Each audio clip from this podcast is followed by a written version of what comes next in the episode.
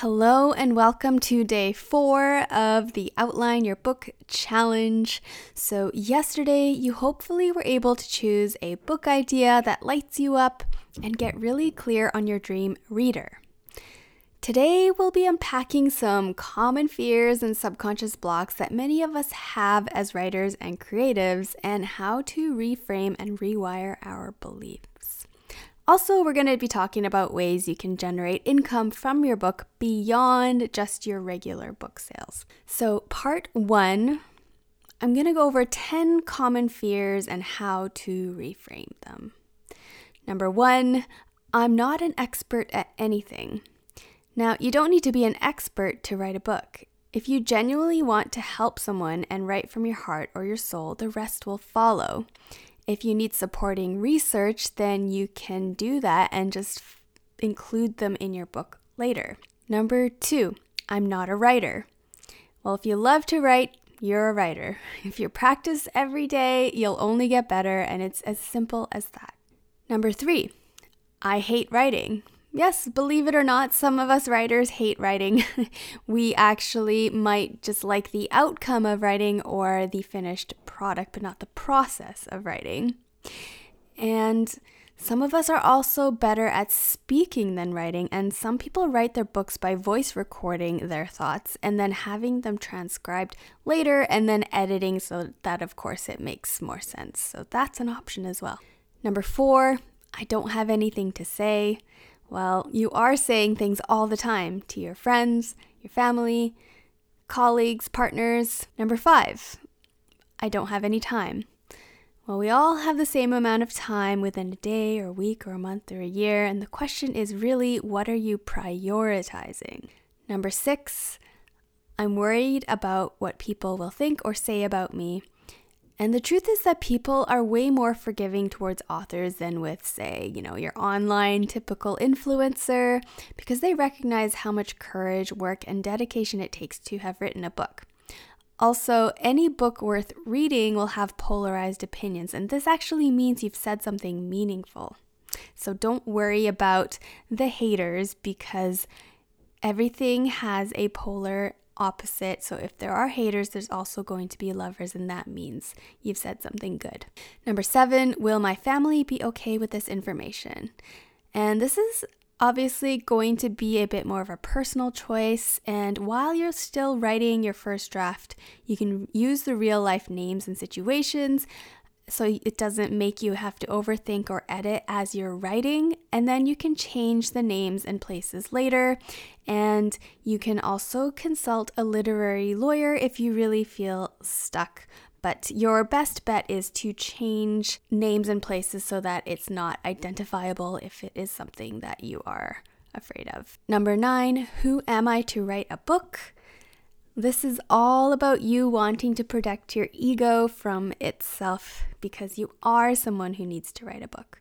In fact, imposter syndrome is a sign of stretching yourself outside of your comfort zone. Aim to seek this feeling and you know that you're growing. So, that's basically a reframe. Don't look at imposter syndrome as something to be afraid of, but look at it as a way to motivate you because you want to grow and become a better version of you.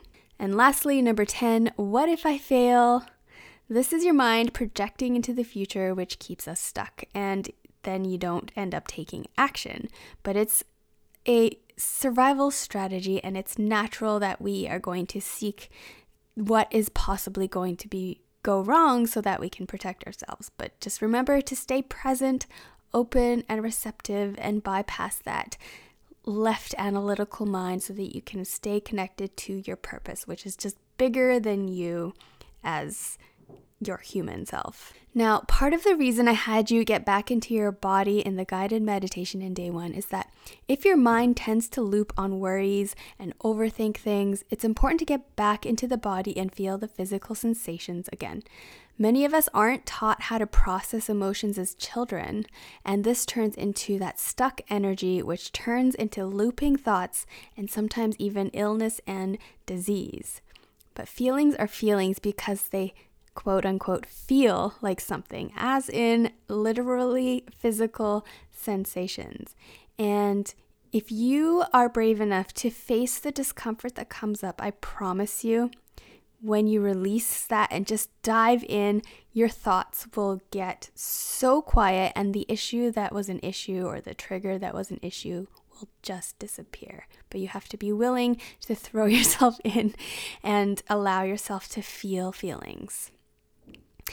In today's challenge, you'll be learning one technique I like to use to rewire my subconscious mind and get rid of limiting beliefs. So it might be really helpful for you and your subconscious mind doesn't know the difference between reality and imagination. It takes whatever you think, believe, and feel to be true. And we can learn to practice that daily. And side note, have you ever tried gratitude journaling? It's something I started doing this year and it's completely changed my life. I used to think it was kind of dumb. I didn't really understand it. It seemed really cheesy. But I learned that if I just wrote each item, so I would write five to 10 things I was grateful for each day, but I would also feel into the gratitude. It wasn't just a disconnected activity. I started to notice that my mind naturally stopped looking for the negative things. Now I go about my day to day and I don't go to automatic fear mode or or negativity or critical. It's it's it's wild. I highly recommend it if that's something you want to try. Okay, we're going to move into part 2 and talk about generating income from your book. If you're going the self publishing route, it's likely you put an investment in upfront to pay for editing and design fees and so forth. And maybe you think you simply have to sell X amount of books in passive income at about 15 to $25 on average, and then you'll make up the lost difference. But guess what? It doesn't stop there. There are so many ways to make your money back and so many other unexpected benefits a book can give you.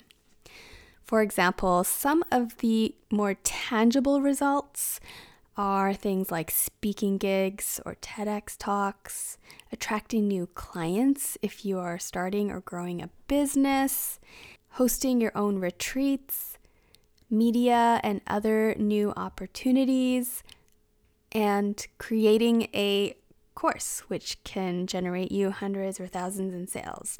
Some of the bonus results more on a personal level are credibility or authority and, and being seen as a leader, personal breakthroughs, releasing old wounds and self judgment, more confidence that you can follow through and that you've created something that you're proud of, and of course, the impact of helping others and changing lives. And it, it's so rewarding, I can't even tell you, to get a message on Instagram or a random email on how my book inspired someone or changed their lives. I've had people tell me that it has taken them out of a dark place when they were feeling suicidal. It's so rewarding and it's beyond just the monetary side of it. Now, making money from your book doesn't just need to come from your social media efforts. There are a million other ways to generate income for example, myself, I don't spend a lot of time talking about my books online, as people have probably noticed, yet I still make sales. So I'm just going to list a few different options um, just to get your creative juices flowing and to show you the possibilities are there. So you can have things like your author website, a blog, a newsletter, a podcast, or an audiobook. So these draw your people in to get to know who you are. You can tag onto other people's audiences, which is a lot of what I did, such as being a guest on their podcast, doing interviews, doing guest posts and magazine or blog interviews. You could speak at colleges or universities or libraries, and they will market your talk to their newsletter followers. You can sell your book at bookstores, obviously, and if you're in Dreambook Academy, there are templates in there and how to do that. You can also get on to tr- traditional media like TV and radio.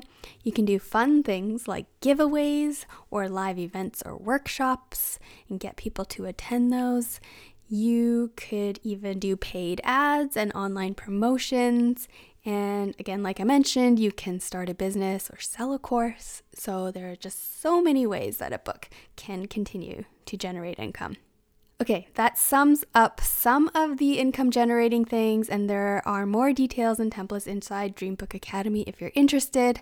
But in today's challenge, you'll be choosing a fear or limiting belief that holds you back and going through a process that I do on myself. It's probably something I do on a weekly or bi weekly basis to help me become more aligned and confident in who I want to become. And you'll notice that it might feel unnatural or even scary to embody somebody you're not used to being, but unblocking these fears and regulating your nervous system is part of that healing journey. So, there you have it. That's the end of day four. Tomorrow is the final day, and what you've probably been waiting for brainstorming and outlining your book. I will also talk about some of the most common book structures and so on, and I can't wait to see you there.